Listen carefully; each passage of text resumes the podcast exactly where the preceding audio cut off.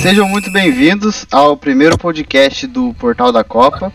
E para começar com o pé direito, hoje a gente está aqui com o Lício, que é jornalista esportivo desde 1998 e desde 2010 escreve livros sobre a Copa do Mundo. Oi, Lício, tudo bom? Tudo bom, Vitor? Beleza? Um abraço a todos os ouvintes do podcast. Bom, é... como começou a sua relação com a Copa do Mundo? Começou em 82. Na época tinha lançado um álbum de figurinhas, pouco antes da Copa de 82, que virou uma febre, e até então eu não gostava de futebol. Aí eu comecei a colecionar o álbum também, fiquei encantado pela Copa do Mundo. Até hoje eu acho que foi a melhor Copa do Mundo que teve. E começou dali. Aí eu comecei a juntar coisas da Copa do Mundo. Mas o negócio dos livros começou quando 2004 ali mais ou menos. Eu ainda namorava a Raquel, né, minha esposa. E ela eu falava do Copa do Mundo, não sei o quê, porque o Zidane, blá blá blá, Ronaldo, não sei o quê. E ela, por que você não escreve um livro disso aí, né? Tipo, aí você dialoga com quem, quem gosta disso aí. Eu falei, é. Aí comecei a fazer, né? Eu até ia fazer para 2006, mas daí não, não, não ia ficar pronto do jeito que eu queria. Ficou para 2010 daí. Você é, começou o jornalismo esportivo desde 98. Tem alguma relação com a Copa de 98 ou só bateu as datas mesmo? Foi o que me segurou no jornal na, na época. Eu entrei no jornal em março de 98, a princípio cobrindo férias de economia. Aí o, o diretor de redação na época viu que eu levava jeito pro, pro jornalismo esportivo. Daí os fins de semana eu eu trabalhava no esportes, aí até a Copa, né? Aí um dia chegou para mim e falou: oh, você como repórter de economia você não foi aprovado. Agora tem uma outra proposta para você que é ser subeditor de esportes. E bem durante a Copa, né? Falei: ah, beleza, é isso aí. Então durante toda a sua carreira a Copa esteve ali de alguma maneira. Sim, sim, sem dúvida. O que, que a Copa significa para você? Para mim, é, tipo, na verdade, virou meu não digo meu ganha-pão, mas virou meu minha grande paixão, né, em termos de que a Copa do Mundo é o ápice do, do futebol. Assim. Eu, eu, sou o tipo do, do cara que senta para assistir qualquer partida de futebol. Ah, tá jogando lá Milwaukee, Sydney United, lá, por exemplo. Um amistoso, Estados Unidos, Austrália, eu sento para assistir. E a Copa do Mundo de 2022, ela vai ser muito. Muitos jovens vão participar dela, né? Muitas seleções estão se renovando. E como que você vê essa Copa de 2022? Se antes a gente via astros já renomados participar da Copa, dessa vez vão tentar fazer o seu nome. Como por exemplo o Saka da Inglaterra, que é tão jovem, já perdeu o pênalti, já tá meio na cabeça dos ingleses. Coitado do Saka, né? Sacanagem aquilo aí. Pegaram no pé por causa do pênalti lá, como se. Como se o problema fosse só ele, né? Não fosse. Tem, tem bastante jovens. Né? A Inglaterra tem uma geração de jovens, a Espanha tem uma geração de jovens. O Uruguai agora está tendo uma renovação à força, né? Já está vindo Darwin Nunes, é, enfim, já, já não vai mais ter Soares, Cavani. O próprio Brasil, né, tem um monte de, de piazado, né, Rafinha, embora o Rafinha não seja tão, tão novo, né, mas lá Richarlison, o próprio Pedro, Vinícius Júnior, Rodrigo, perninhas rápidas, né, que estão falando aí. É, mas é assim mesmo, normalmente fecha um ciclo, abre outro. É, isso aí, um dia o Cristiano Ronaldo e o Messi, que vão fazer sua quinta Copa do Mundo hoje, vão, eram iniciantes, né? Copa de 2006, no caso. E essa Copa vai ter alguns caras que vão fazer, podem fazer a quinta Copa, né? Cristiano Ronaldo, Messi, o guardado do México, o Ochoa, Sérgio Ramos, não sei se o técnico da Espanha vai convocar, mas se convocar também vai fazer a quinta Copa. Mas é assim mesmo. A tendência é que o Brasil tenha também o Thiago Silva, né, indo para sua quarta Copa e vai ficar ali entre um dos que mais jogou Copa pelo Brasil, né?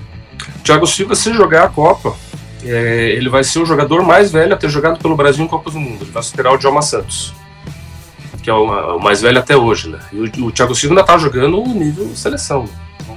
É, mas pensar em mais uma Copa para ele aí já é muita coisa. 42?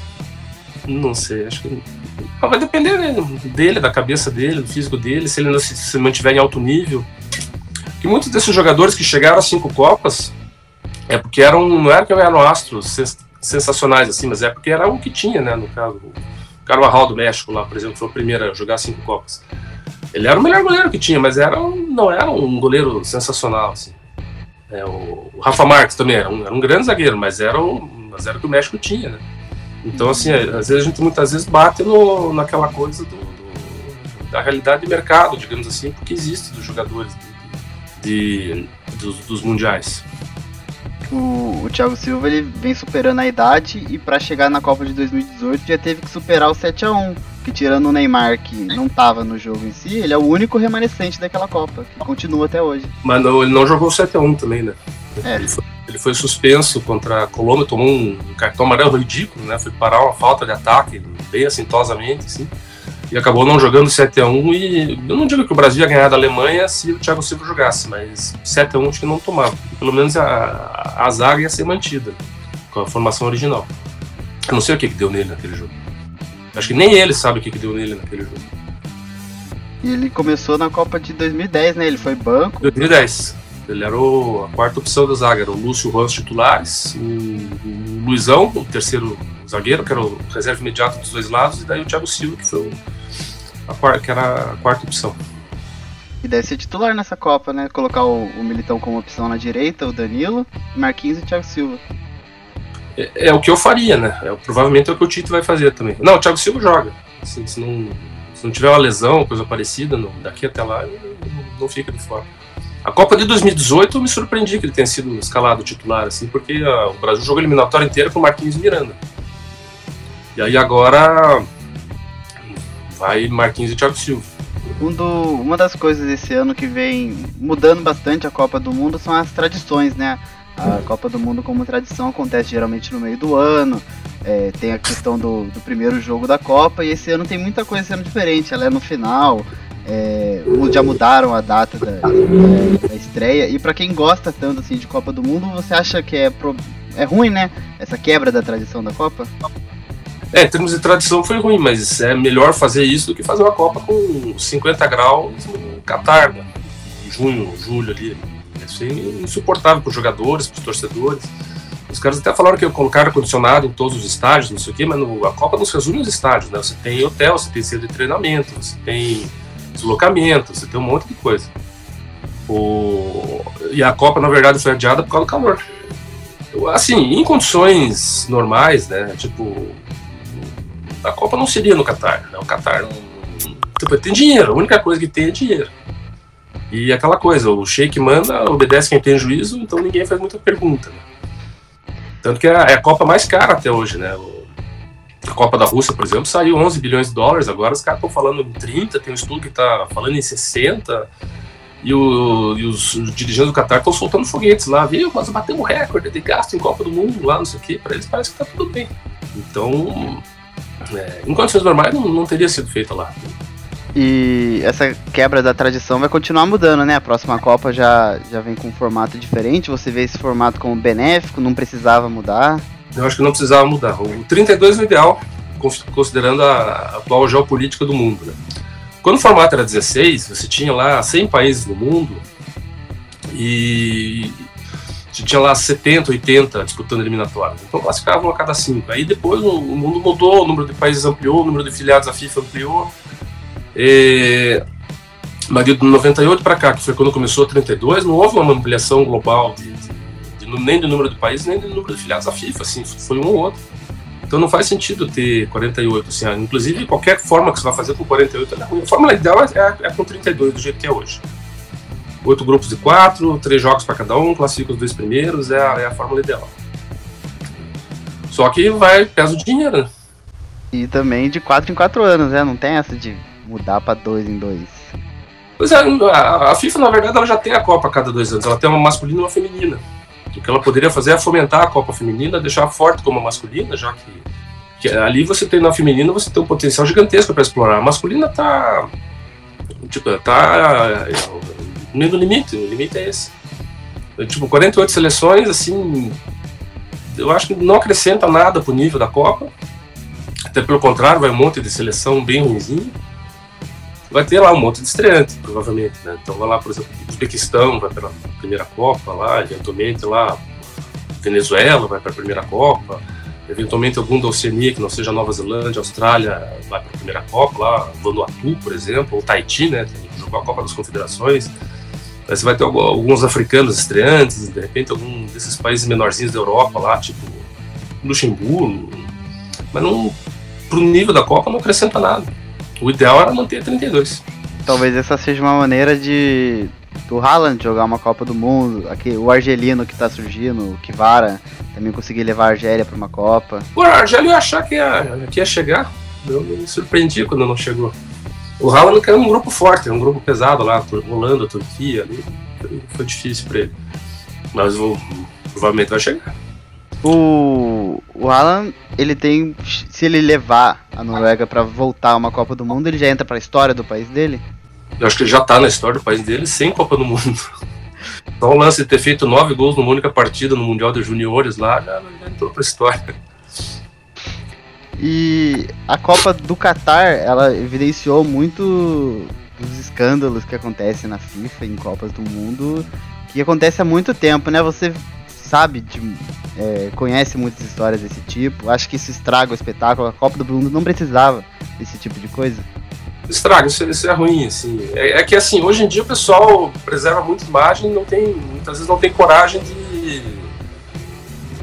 Muitas vezes não tem coragem de dar um passo grande no sentido de boicote, essas coisas e tal, mas por exemplo assim, a, a fornecedora de material esportivo da Dinamarca fez uma um uniforme lá que o escudo da Dinamarca não aparece direito, um pouco da Roma não aparece direito.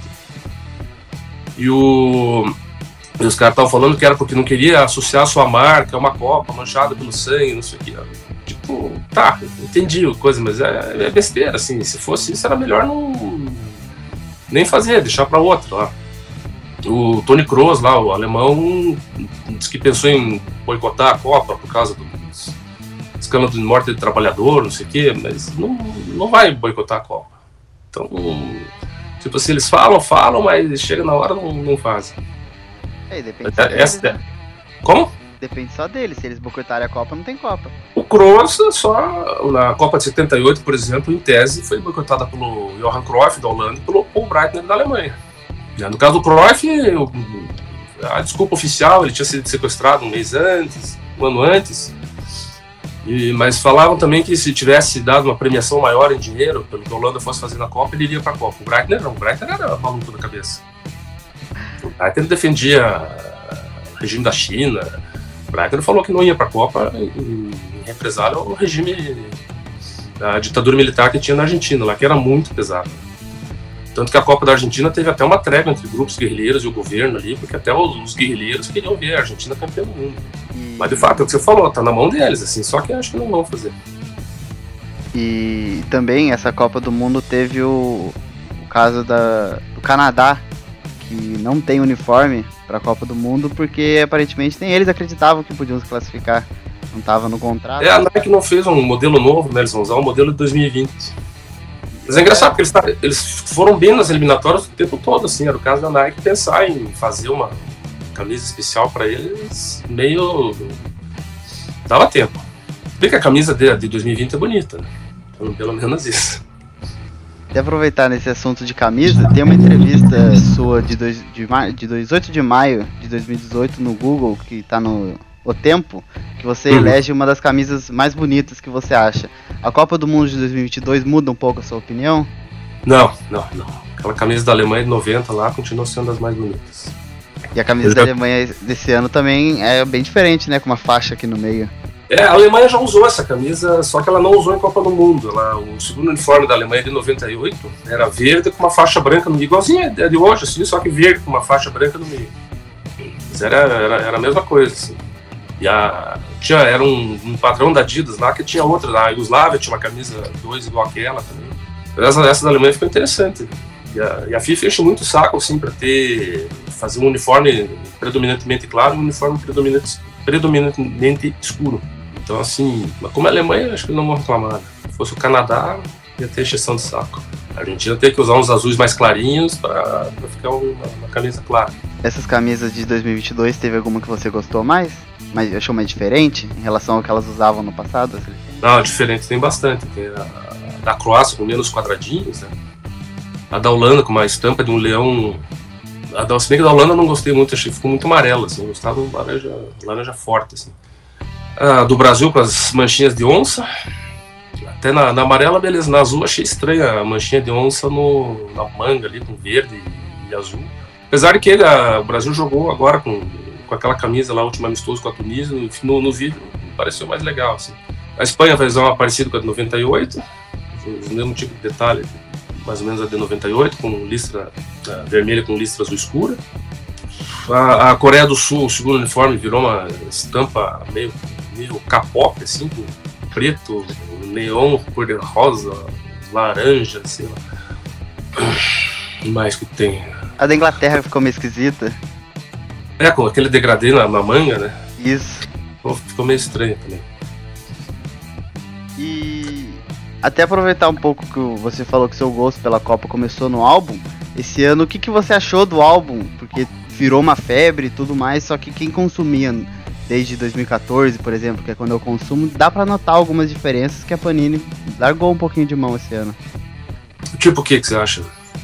Várias figurinhas que eu ia colar não vinham com tamanho padrão, sabe? Tinha várias que eram menorzinhas do que outras. Uhum. Você vai perceber pelo corte do, do, do álbum mesmo. Uhum.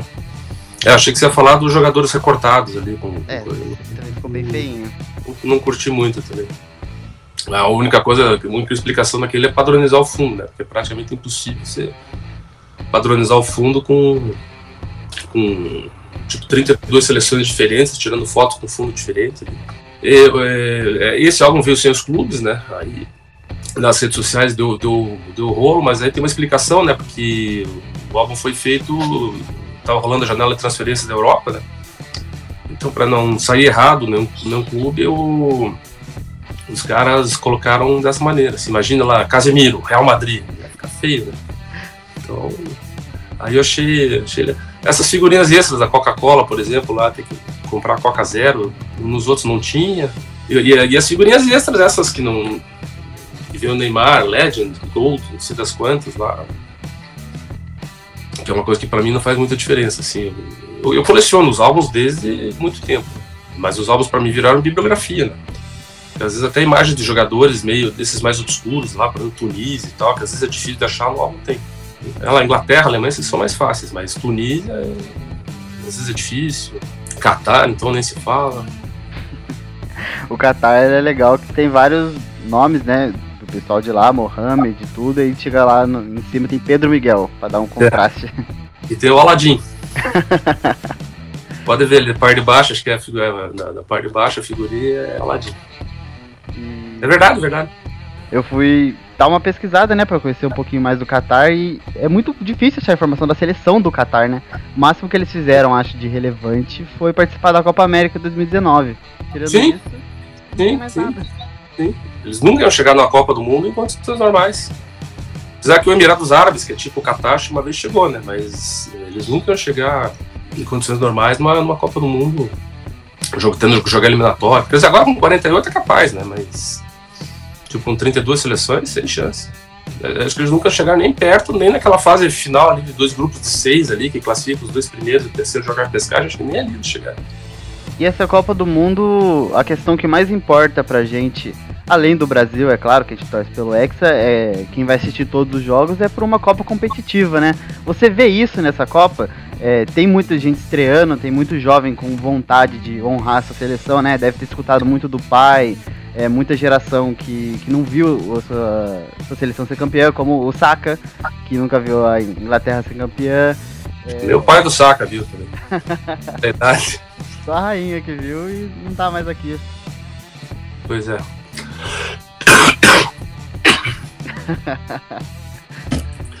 tá brabo, ontem tava pior. Eu entendo, minha priminha pegou essa gripe aí também, mas veio de, de leve. E a minha tá. Tava leve na segunda-feira, ontem tava, tava pesado, assim.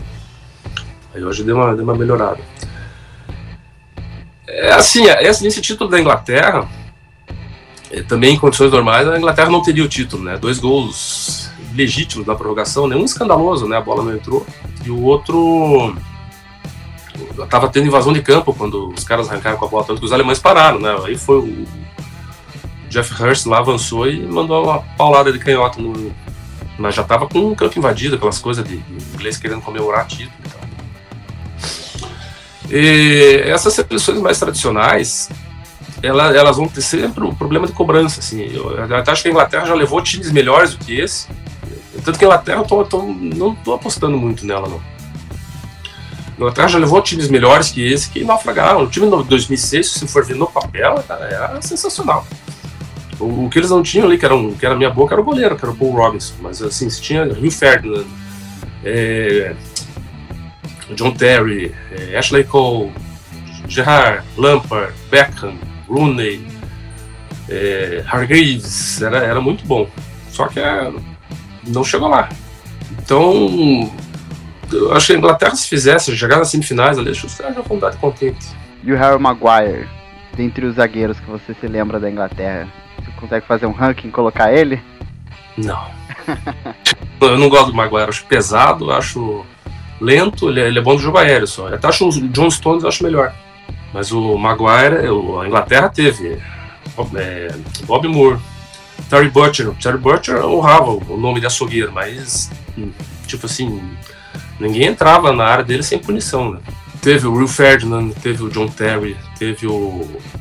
Então o Maguire tá no mínimo abaixo deles todos. Né? E fora as tradicionais, a, as outras seleções devem fazer frente a elas? A gente pode ver uma competitividade muito grande. O Qatar, até você acha que pode bater de frente com alguém ali, deixar um jogo pelo menos difícil? O Qatar vai bater de frente e ser atropelado. Vai classificar Holanda e Senegal. E acho que o Equador vai, vai, vai tirar uma casquinha do Qatar. Senegal tá, eu acho que tá vindo forte. Holanda, embora não tenha mais jogadores sensacionais meio para frente que já teve outrora, acho que tá, tá forte também. É, você falou da Copa Competitiva, acho que a Inglaterra pode chegar nas, nas quartas, França, Argentina, é, Espanha, Alemanha e Bélgica, uma delas não vai chegar às quartas por causa da questão dos confrontos. Brasil caiu numa chave chata, a Sérvia está melhor do que estava em 2018, a Suíça está melhor do que estava em 2018, o Uruguai é aquela incógnita de sempre, e Portugal tipo, é uma seleção que passou os últimos três anos assim sem jogar a bola que, que você espera dos nomes que tem lá. Cristiano Ronaldo, Rui Patrício, João Félix, é, Nato Sanches, Rafael Leão, é, João Moutinho, Bernardo Silva, Bruno Fernandes. É uma seleção que poderia entregar mais futebol por causa dos nomes que tem do que está entregando nos últimos tempos. É, você acha que Portugal sofre desde sempre com essa pressão é, das seleções tradicionais? Porque realmente eu, eu gosto muito do Cristiano Ronaldo e quando eu era mais jovem eu torcia pro Portugal, mas é impossível torcer pro Portugal. É, você vê ele jogando uma bola nos clubes, na, nas eliminatórias, e chega na Copa do Mundo, não dá pra saber o que acontece. Na Copa do Mundo de 2014, o que aconteceu com o Cristiano Ronaldo, não dá pra saber. Em 2014 ele foi meio machucado pra Copa, né? Tanto que ele, o jogo do o jogo da final da Champions lá, não sei o que, existia uma certa dúvida se ele ia jogar ou não. Claro que ele ia jogar, né? Mas, ele já tinha uma lesão, coisa de tornozelo e tal, que estava incomodando ele. Bom, eu acho que vai passar o, Uruguai, o Portugal vai passar de fase junto com o Uruguai. Eu não vejo a Gana e Coreia do Sul fazendo frente a eles. Mas daí Portugal eventualmente passa em segundo, pega o Brasil. A, a Copa que Portugal tinha realmente um, um time, teve realmente o melhor time, ainda foi em 2006 que era começava a geração do Cristiano Ronaldo, mas estava terminando o Figo, o Deco, é, aquela turma toda lá do, do, do Porto 2004. É, ainda acho que foi no, no, papel a melhor seleção do Portugal, melhor até que a que ganhou a Euro. É, Portugal ganhou a Euro meio por acaso, né? Sete jogos, seis empates. Daí ganhou dois na prorrogação, um nos pênaltis, e o único jogo que ganhou mesmo foi no País de Gales na semifinal. É, é sofrido torcer para Portugal. Porque os, os, caras não jogam juntos o que você espera que esses caras joguem. Né? Tipo, Bruno Fernandes joga melhor no, no, United do que joga na seleção. Bernardo Silva joga melhor no City do que joga na seleção. Cristiano Ronaldo joga melhor no United do que joga na seleção. O, o Rafael Leão agora tá comendo a bola no Milan. Então. Não tá no álbum. Oi? E não tá no álbum, Rafael Leão. Pois é. O técnico não vai ser louco dele, não levar o Rafael, o Rafael Leão. É engraçado que ele, em tese, vai jogar na posição do Cristiano Ronaldo, né? Ponta esquerda. É. Tem que deixar o Ronaldo centroavante. O Cristiano Ronaldo vai chegar meio sem ritmo de jogo, né? Porque ele só fica no banco no United agora. Pois é. Não sei o que, que, vai acontecer. Não sei o que, que, vai acontecer. A gente cruza com eles nas. Mas ainda acho uma, sele... ainda acho uma seleção competitiva, assim. Aquela coisa que a gente fala assim, que é o tipo de seleção que foi jogo duro lá com, com a Alemanha e com, a, e com, a, com o Qatar. Então, Portugal é assim mesmo. Sobre... A última, última, Copa, por exemplo, Portugal quase não passou de fase, né? Tomou uma bola pra trave no, no, último minuto lá. Claro que jogou melhor que o Irã, perdeu pênalti e tudo, mas se o cara acerta aquela bola no gol, um abraço e vai o Irã. E Portugal estava liderando o grupo. É que não dá para entender, né? Contra a Espanha na, na estreia um 3 a 3 para no final sofrer com o Irã. Pois é, mas é assim é Portugal, faz jogo duro com a Espanha e jogo duro com o Irã. e nessa Copa, como é que tá a sua expectativa sobre o Brasil? Pois olha, eu tô achando que tá. Eu, eu pelo menos assim não vejo uma, uma seleção que. No, com o time no. Isso eu tô falando no papel em, em perspectivas, né? Mas eu não vejo assim, tipo, eu não acho que o Brasil vai tomar sufoco de ninguém. Pode perder, pode acontecer, que nem no final da Copa América, né? Perdeu pra Argentina, mas jogou melhor, criou mais chances e tal, né? Foi, foi o lance do, do lateral ter furado a bola e deixado de Maria livre. Mas eu, eu acho que dá. Eu acho que dá. Ainda mais assim, porque o, a, o, o problema que o Tite estava tendo, que era aquela coisa da Neymar dependência, não sei o que, e agora assim, a gente estava falando antes lá, já teve Vinícius Júnior, que é o escape, o Rafinha, o Charles, o Rodrigo, é, já tem mais possibilidades, assim, não fica só naquela coisa de, de, depender do Neymar. O Neymar ainda é o melhor jogador, mas assim, não fica naquela coisa de depender só dele. Eu acho que tá. Eu acho que tá. No papel, eu acho a França mais forte, mas os caras estão brigando entre eles lá, isso aí, seleção que briga entre eles não chega. Não adianta. A história ensina. A história ensina, então eles podem cair na fase de grupos, como toda seleção que ganha. É que o grupo dela é meio Dinamarca, Tunísia, Austrália, grupo meio, meio sei lá, assim. Porque as seleções, a, as seleções anteriores lá, que aquelas campeãs, aquela coisa da campeã cair na fase grupo, a única que eu achei que realmente deu um vexame, assim, daqueles inexplicáveis foi a Itália de 2010, que era muito mais forte que os outros e jogou lá a Itália, sofrendo todos os jogos e também quase classificou, né? Ficou, ficou um gol de. Teve gol anulado contra a Eslováquia lá. Ficou um gol de, de classificar. Mas era um grupo fraquíssimo, né? Portugal, Portugal, desculpa, Paraguai, é, Eslováquia, Nova Zelândia, não ganhou da Nova Zelândia. Então era, era fraquíssimo, assim, a, a Espanha, por exemplo, ela pegou um grupo que era forte, o Holanda e Chile eram fortes, assim, sabia que o Holanda e Chile poderiam incomodar. A Alemanha pegou um grupo lá com três seleções do mais ou menos do mesmo nível, ali, não tinha nenhuma seleção muito mais fraca, assim. E mesmo assim, a Alemanha, uma coisa curiosa, a Alemanha dominou os três jogos. Ela perdeu porque é aquela coisa da bola não entrar. Nos três jogos, o, os, os, três não, os dois jogos que a Alemanha perdeu, o, o melhor em campo foi o goleiro adversário, que foi o Ochoa do México e o goleiro da Coreia. Aí a França deu aquele azar do Zidane se machucar cinco dias. A França de 2002 lá se machucou o Zidane cinco dias antes da estreia. E no segundo jogo o Henry deu um carrinho meio inexplicável. Aos 24 minutos do primeiro tempo foi expulso. Aí a França se desestruturou ali. Então aquela coisa. Tipo, todas elas têm uma, uma. Não uma explicação que explique realmente, porque. Mas uma pequena justificativa. Mesmo a Espanha, por exemplo, ela estava dominando o jogo, controlando, até tomar aquele gol maluco do Van Persie de cabeça. O lançamento do blind de 40 metros do Van Persie. Então, parecia o Superman mergulhando. Né? E no caso de, de tradição, elas perseguem um pouco o Brasil também, né? É, é tradição do Brasil quando joga no Brasil passar um pouquinho de vergonha. E também temos é, essa questão do favoritismo, né? 2002 a seleção não era nem um pouco favorita e chegou e foi campeão.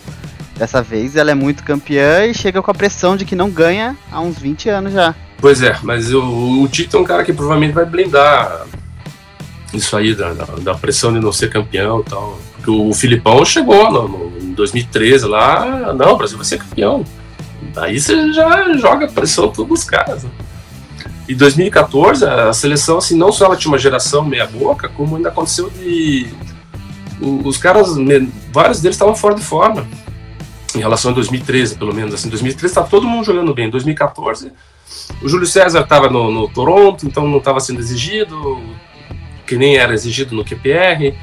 O, o Daniel Alves perdeu a posição no meio da Copa. O, o Marcelo estava vindo de lesão. O Davi Luiz estava jogando de volante no Chelsea. O, o, o Fred estava mal, né? o Fred, quando está bem, mete gol de tudo que é jeito. O Fred, quando está mal, esqueça. O Oscar tá vindo de lesão, então assim, além de ter uma geração meia boca, que do meio para frente só o Neymar realmente emplacou, além de tudo a gente tinha um monte de jogador com má forma. Existia um medo da, da, da daquele pessoal da seleção lá de, de, ser o novo Barbosa de 50. Então, aí os caras se eximiam de responsabilidades e tal. E, e, o que aconteceu, na verdade, foi isso. Eu já, eu já não, não achava, era mais favorito mais para jogar em casa do que por, pelo time, assim. Claro que eu também não achava que ia tomar 7x1, né? Mas, mas, era mais, mais por causa disso. E falando um pouquinho do, do Tite, a, a, história que ele fez na seleção é algo que ela precisa ter o um contexto tanto dentro quanto fora de campo, né? Ele chegou com essa missão de fazer um time que não jogasse só pro Neymar. É isso que a gente via numa seleção, uma seleção que só o Neymar jogava e jogava para ele. Hoje é diferente. Sim, é bem isso. E, fora de campo, né? Porque ele, ele, ajudou a blindar os dirigentes da CBF, né? Ele tava tendo um escândalo atrás do outro. Era um que foi preso numa investigação da FIFA, o outro que não, não podia sair do país porque senão ia preso. Aí entrou um terceiro lá que teve um caso de assédio sexual. E o Tite, na verdade, blindava todo mundo. Então, fora de campo, ele foi importante também. O Tite vai ser o, o, o primeiro técnico não campeão, não campeão que vai fazer um novo ciclo, vai fazer o ciclo inteiro, no caso. E o Tele fez 82 e 86, mas o Tele saiu no meio do caminho, né? Entrou, foi o, Parreira dirigiu durante um tempo, depois o Edu e depois o Ivares de Macedo. Aí que, voltou, que o Tele voltou. E o Cláudio Coutinho, que era o único técnico mantido, depois do fiasco de Copa que foi 78, ele durou até 1980, quando a CBF virou quando a CBD virou CBF, e que daí a e que daí a, as coisas mudaram lá, daí veio o Tele Santana. E no caso do Tite, ele é o primeiro técnico, vai não foi campeão e vai manter um, um ciclo inteiro, assim. Então, nesse ponto tem um peso muito grande. Eu, pessoalmente, acho o Tito o técnico mais capacitado que tem no futebol brasileiro já faz algum tempo. Assim. Claro que ele tem aquelas peculiaridades dele, né? A titabilidade, né? Aquela maneira que ele fala, mas ele fala assim também no, no, dentro de casa, assim. Só, eventualmente. Tipo, uma vez eu, eu vi o Tite, assim, naquela coisa de, de se aproximar de, de, de torcedor, essas coisas e tal. Ele fala daquele jeito com os torcedores, assim. Então, tipo, ele é, ele é desse jeito. Não é? Ele é assim. E o e no caso ali, ele conseguiu agora fazer um time que que tá que tá indo bem. É o que eu falei, futebol pode ganhar, pode perder e tal. Mas mesmo, por exemplo, a eliminação dele contra a Bélgica foi um jogo que o Brasil também jogou melhor. No segundo tempo o Brasil amassou, poderia ter poderia ter feito dois, três, quatro, não seria absurdo nenhum. Assim. E e a gente saiu da Copa com a impressão assim, que, pô, pelo menos caímos de pé, né? Não, caímos tomando 7x1. Mas eu acho que tá. Acho que tá assim. E o Tite, ele tem é, algo que eu vi no, nos vídeos dele sobre tática, para quem acompanha o Brasil há muito tempo, ele via jogos do Brasil de 82, por exemplo, da maneira de jogar e não fazer exatamente, mas ele buscava umas inspirações. Você que viu essas seleções, você vê um pouquinho das seleções do passado, né, nessa seleção de hoje, no jeito que ela joga? A seleção de 82 privilegiava muito é, posse de bola e toque rápido. Então, assim, tinha os, os, mais dribladores, né, o cara do Zico, por exemplo, mas era assim, eles, eles pegavam, dominavam, olhavam, tocavam, dominavam, tocavam, olhavam. Dominavam, olhavam, tocavam. E, no caso ali, o, é, era uma seleção que jogava bonito, assim, era, era, era gostoso de ver o jogo. Por isso que existe essa, essa coisa da, da seleção de 82 não ganhou, mas todo mundo incensa, e a de 94, a de 94 era, era um jogo meio chato de, de assistir. Também privilegiava a posse de bola e tal, mas não era um jogo bacana. Ah, uma inspiração que ele tem na de 94 era o negócio do perde e pressiona. Perde a bola, já pressiona o cara que tá com a bola para fazer o cara perder. O Tito busca aquele negócio assim, de bola e perde pressiona.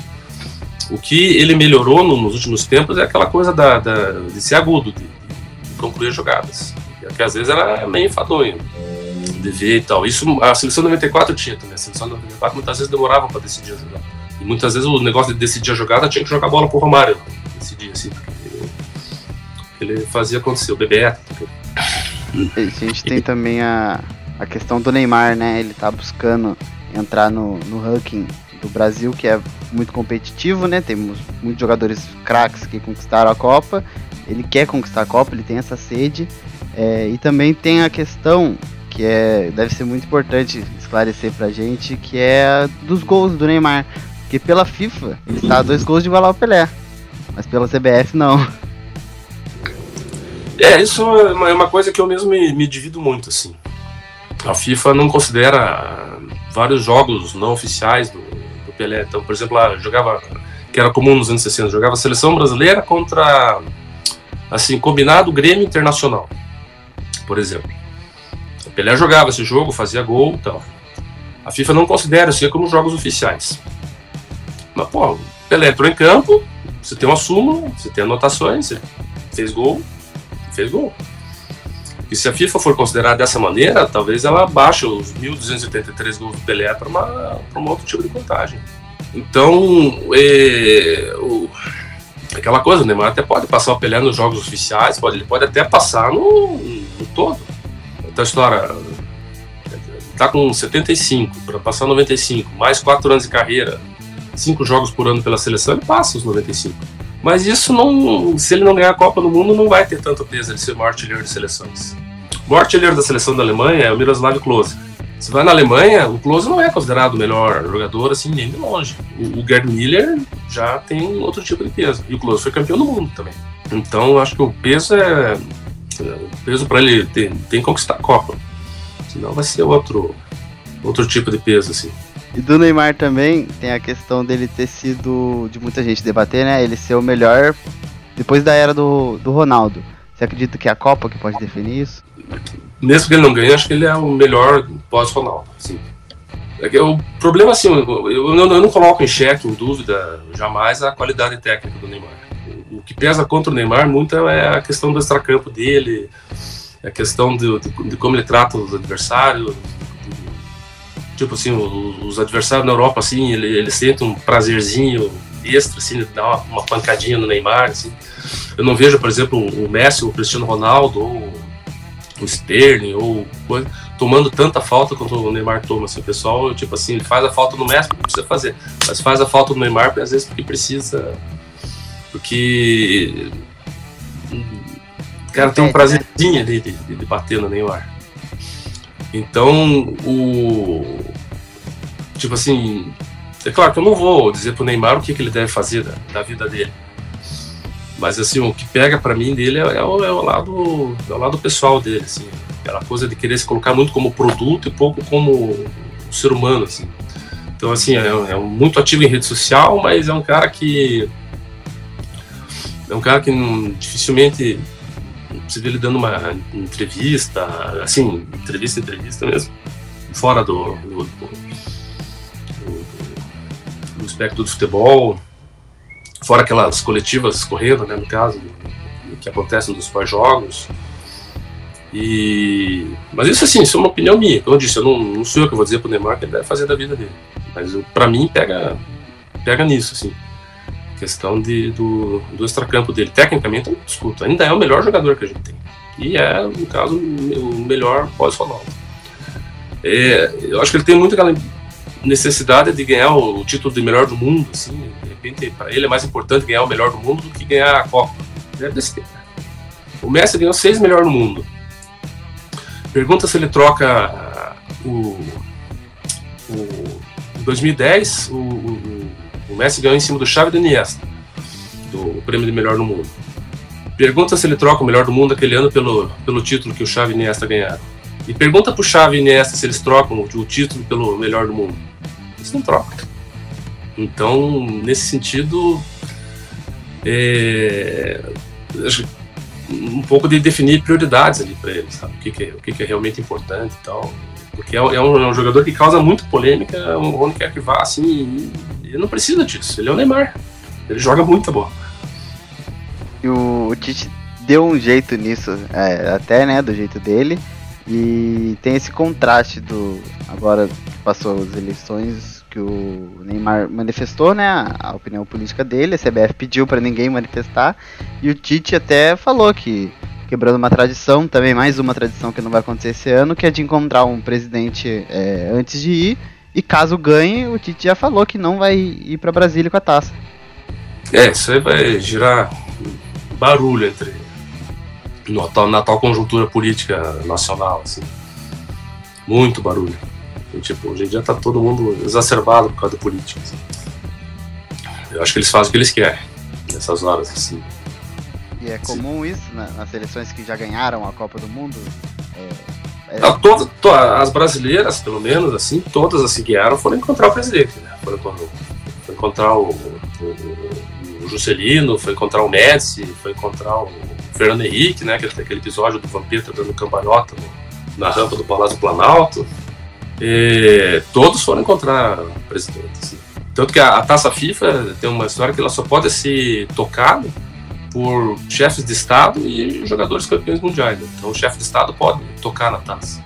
Agora, torcer contra o Brasil por causa de político A e político B, isso, isso eu não faço. Isso de, de, de, quem pode tocar a taça, teve um vídeo recente da FIFA, né? Que apareceu o Cristiano Ronaldo, aparece o Messi, aparece o Cristiano Ronaldo, ninguém toca. Aí chega o Mbappé com 20 e poucos anos e pode tocar na taça. Pois é. Mas ele pode. Ele ganhou. Ele pode. É, e até é, por título de curiosidade, qual é a história mais bizarra que você acredita na Copa do Mundo? Porque tem muitas. Eu acredito que, assim, as que eu conheço, nada supera ter roubado a taça do, do Brasil no Brasil. Não, mas roubaram na Inglaterra também. Na Inglaterra roubaram e daí pediram, pediram resgate e depois é, aí não se manifestaram, né? A Scotland Yard fez, uma, fez um monte de buscas lá, não sei o que, e acharam a taça meio um cara que foi levar o, um cachorro fazer necessidades, né? No meio, no meio do, do parque lá, e o, e o, cara achou a taça embrulhada nos jornais. Né? Essa foi acho mais tão bizarra quanto, assim. E a do Brasil foi o bizarro, assim, que a coisa tava na. A taça tava no, protegida por um vidro à prova de bala, né? Pregado com uns preguinhos desse tamanho, assim. Né?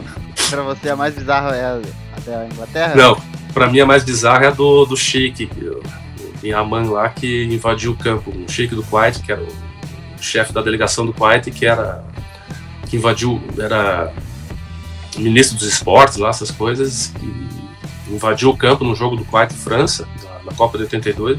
A França tinha feito o que seria o quarto gol, aí o juiz, o, o juiz, o, o Sheik falou que tinha ouvido um apito dando impedimento, pegou, desceu no campo lá, cheio de cara armado em volta, assim, mandou voltar o jogo lá. Aí, aquela boca bateu boca com o árbitro, não sei o que e tal.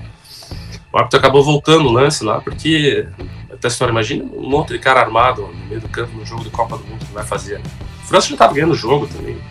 A França, depois, ela fez um quarto gol, mas, tipo, é uma história que virou pitoresca, mas que, imagina o que, que poderia ter dado, né? E, e, aí eu, fazendo pesquisa, depois descobri que esse Sheik ele morreu no, na invasão do Kuwait, no, que o Iraque fez invasão do Kuwait em agosto de 1990, assim, foi das primeiras baixas, assim, estava defendendo o palácio lá e, e foi morto na, na, na, invasão do Iraque, assim, no segundo dia de invasão, assim, quer dizer, o cara apareceu para o mundo numa invasão e desapareceu do mundo numa invasão também. é, e bom, falando nas suas pesquisas, é, até contar um pouco pro, pro pessoal como é que funcionam as suas pesquisas, o, a sua fonte, é, desde 2010 que você, você escreve o livro, mas com certeza você pesquisa desde antes. Como que você fazia o seu método de pesquisa? É pela internet? Você vai até os jornais físicos, a biblioteca? Usei muito, fui muito à biblioteca lá. Até, até coloquei o nome da bibliotecária que me ajudou lá a pesquisar lá, por exemplo, Estadão de 1938, assim, até coloquei o nome da bibliotecária nos, nos agradecimentos finais do livro. Usei muito jornal físico, muito, muita revista, tipo revista Cruzeiro, assim, que pega aquela fase dos anos 50, é, a partir de 70, daí, revista Placar direto. É, jornais diversos, assim, Folha de São Paulo, Estadão, Globo. É, usei muita coisa na internet, usei muito livro estrangeiro também. Eu acho legal o livro estrangeiro porque ele, ele dá uma visão do estrangeiro a respeito da Copa do Mundo, assim, que é uma coisa que muitas vezes a gente não tem. Então, por exemplo, aquele Brasil-Itália de 82, a gente acha que a gente perdeu por falhas na defesa, não sei o que e tal, mas na verdade a Itália estudou bem o Brasil, sabia os, os pontos fracos do Brasil, atacou ali sabia que a defesa jogava de maneira A e tal, atacou ali, né? Tanto que foram errinhos bobos da, da defesa ali que a Itália aproveitou. A Itália quase fez quarto gol, o gol foi anulado. E o. Então, por exemplo, o, outra coisa que o livro estrangeiro dá é, é, a perspectiva de quem que jogava realmente, quem que eram os bons de bola lá no, no em outros países. Né? Então, por exemplo, no, na Inglaterra, os caras valorizam muito um jogador escocês chamado Dennis Law, que jogou no Manchester United dos anos 60. Um jogador que a gente mal ouve falar do cara. Aí, é, pequenas descobertas, assim, por exemplo, Fontaine, que era. Foi o maior artilheiro da, da Copa do Mundo, numa, numa única Copa, né? Ele fez 13 gols. Ele não era para ser titular, era o, titular era o Tchaikovsky. O Tchaikovsky foi cortado e daí jogou o Fontaine. Daí o Fontaine fez o que fez. Então, eu, eu usei diversos. Daí, e bastante internet também, né? Porque às vezes até para dados de jogadores, essas coisas. Usei bastante. Você se. É, na hora que você vai mexer com números, por exemplo, você vê os números que a FIFA mostra e que a CBF mostra. Igual acontece com o Neymar. Aí nesse contexto, você tem que tomar o, qual decisão? Na Copa do Mundo eu sou obrigado a dar para o, o número correto da FIFA, né? Porque a Copa do Mundo, bem ou mal, queira eu ou não, é da FIFA. Então o número que vale ali é o da FIFA. É, isso acontece muito, por exemplo, na questão do gol contra. Tem muito gol contra que a FIFA dá para um e gol contra que a FIFA dá para o outro, mesmo sendo a mesma jogada, porque o padrão era daquele. Você deve lembrar, por exemplo, do, do gol do Felipe Melo, o gol contra do Felipe Melo contra a Holanda lá. Do, aquilo ali, no, se fosse na Copa 2018, seria um gol contra. No jogo do Brasil-Holanda de 2010, a FIFA deu pro Schneider, que bateu a falta. O Felipe Melo só deu uma casquinha. Só que essa casquinha do Felipe Melo foi fundamental para tirar o Juscelino. Na Copa 2018, por exemplo, teve um lance que o, o Laxalto do Uruguai chutou, a bola desviou no Tirichev russo entrou no canto. A FIFA deu gol contra pro Tirichev. Então eu sou obrigado a seguir o que a FIFA que a FIFA determina, né? Porque se eu fizer uma conta de gols diferente aqui do, do, do que a FIFA manda, como é que eu vou fazer? A do Fernandinho não tem como tirar dele. Não, do Fernandinho não. Do Fernandinho não tem como. É porque foi cobrança de escanteio, né? Então a bola já. A do Fernandinho não tem como. Mas a do, a do Felipe Melo, por exemplo, no, no critério de gol contra de 2018 mudaria. A FIFA volta e meia muda. Na Copa de 62, por exemplo, eles mudaram o jogador da Yugoslávia lá, o, o Jerkovic, que ele. Quando a Copa acabou, eram seis artilheiros, quatro gols lá, inclusive Garrincha, o Lavá. Verkovic era um deles. Aí a FIFA descobriu que dos gols que, que, um outro Yugoslavo tinha feito numa partida contra a Colômbia, na verdade era do Verkovic, daí deu o gol pro Verkovic, o Verkovic ficou com cinco gols. Então ele era o artilheiro único da Copa. Daí aí a FIFA descobriu que um dos gols que o Verkovic fez, na verdade, era de outro cara, no, nessa mesma partida do, do, do da, da e Colômbia. E deu pro cara, o Verkovic voltou a ter quatro gols então eu tenho que seguir, na verdade, nessas horas que a FIFA manda. Agora, quanto à questão dos gols, dos gols oficiais, assim, sim, para efeito de Copa do Mundo pesa muito pouco, porque todos os jogos são oficiais. Então, quanto a, quanto a isso especificamente, eu não, não tenho preocupação. Então, aquela coisa, se o Neymar fizer três gols, ele vai passar o Pelé em jogos oficiais, para mim, beleza. Mas o que vai valer é os gols que o Neymar fizer na Copa. E quando, então, quando você vai fazer o seu levantamento, não existe esse tipo de conflito, quando você quer fazer um levantamento. Não, volta e meia tem, mas o. Mas tipo assim, se o, se conflita com a FIFA, eu sou obrigado a seguir a FIFA. Assim, mesmo achando que, por exemplo, esse gol do Laxalto que eu te falei, é, eu, se eu fosse fazer o meu critério, para mim não seria gol contra. Para mim seria gol do Laxalto, a bola só desviou no cara. Mas a FIFA determina o gol contra do cara. Então você vai ver o número de gols contra na, na, na Copa 2018 é um absurdo em relação às outras Copas. Exatamente porque a FIFA fez a, a mudança na determinação do gol contra. E agora, quando chega a Copa do Mundo de fato, como é que você faz? Você senta, assiste e aproveita a Copa, depois você vai olhar os números, depois você faz tudo?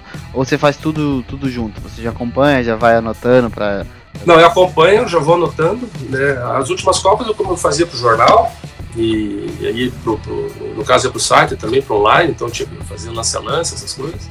E eu fazia.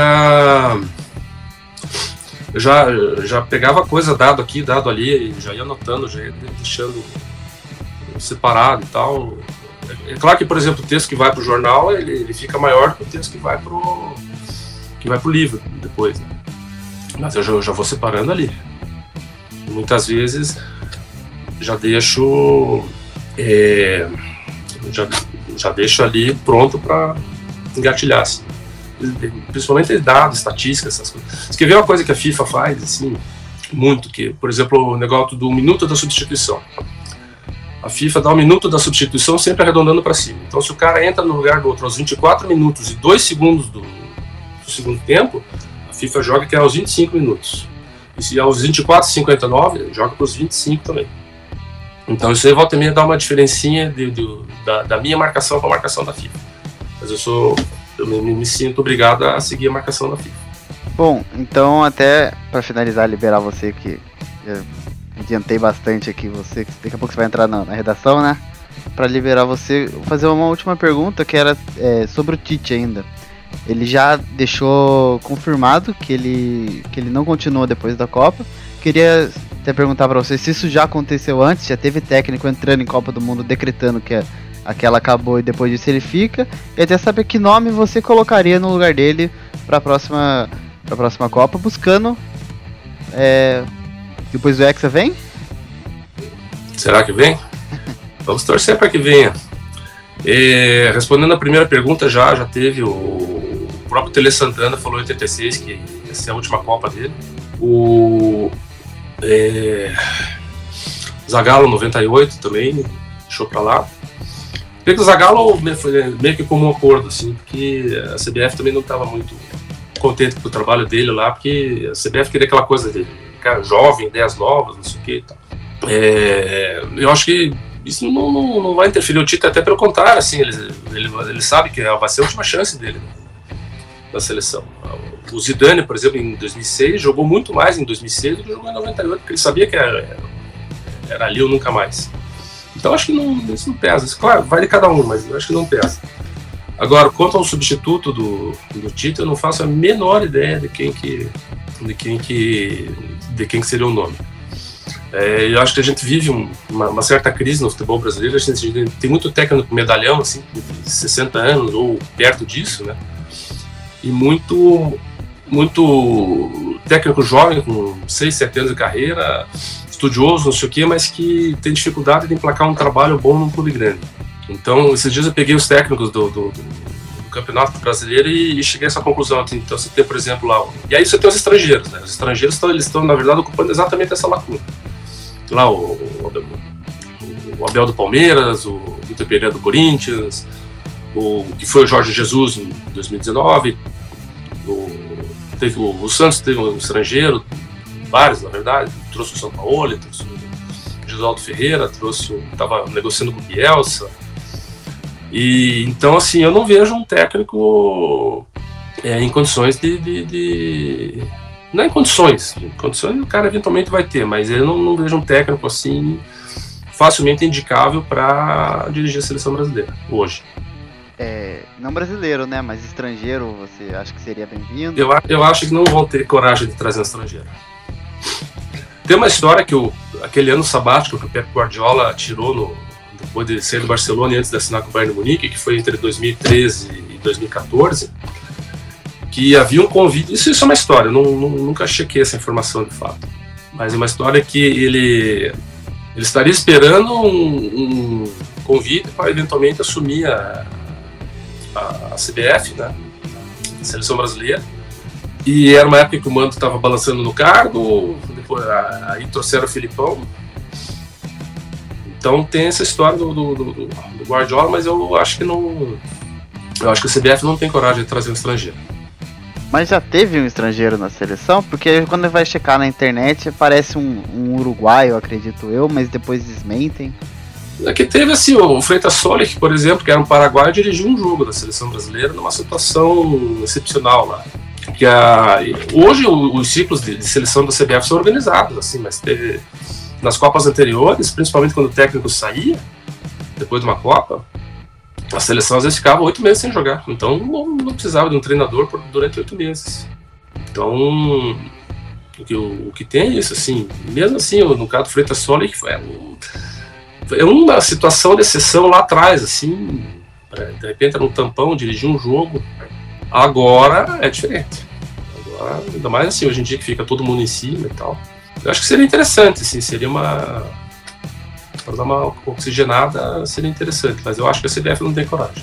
Bom, Lício, muito obrigado por ter topado essa entrevista, muito obrigado pela paciência, pela, por participar. É... Vitor, quem tem que agradecer a paciência sou eu, porque eu tô gripado e gaguejando e tossindo. Mas foi um prazer enorme conversar com você. É muito bom conversar sobre Copa do Mundo. É muito bom o ano, né? Da Copa do Mundo. Tem que disputar muito desse ano, porque da... só daqui a quatro anos agora. Muito obrigado mesmo, viu? Pois é. Beleza, Vitor, eu que agradeço.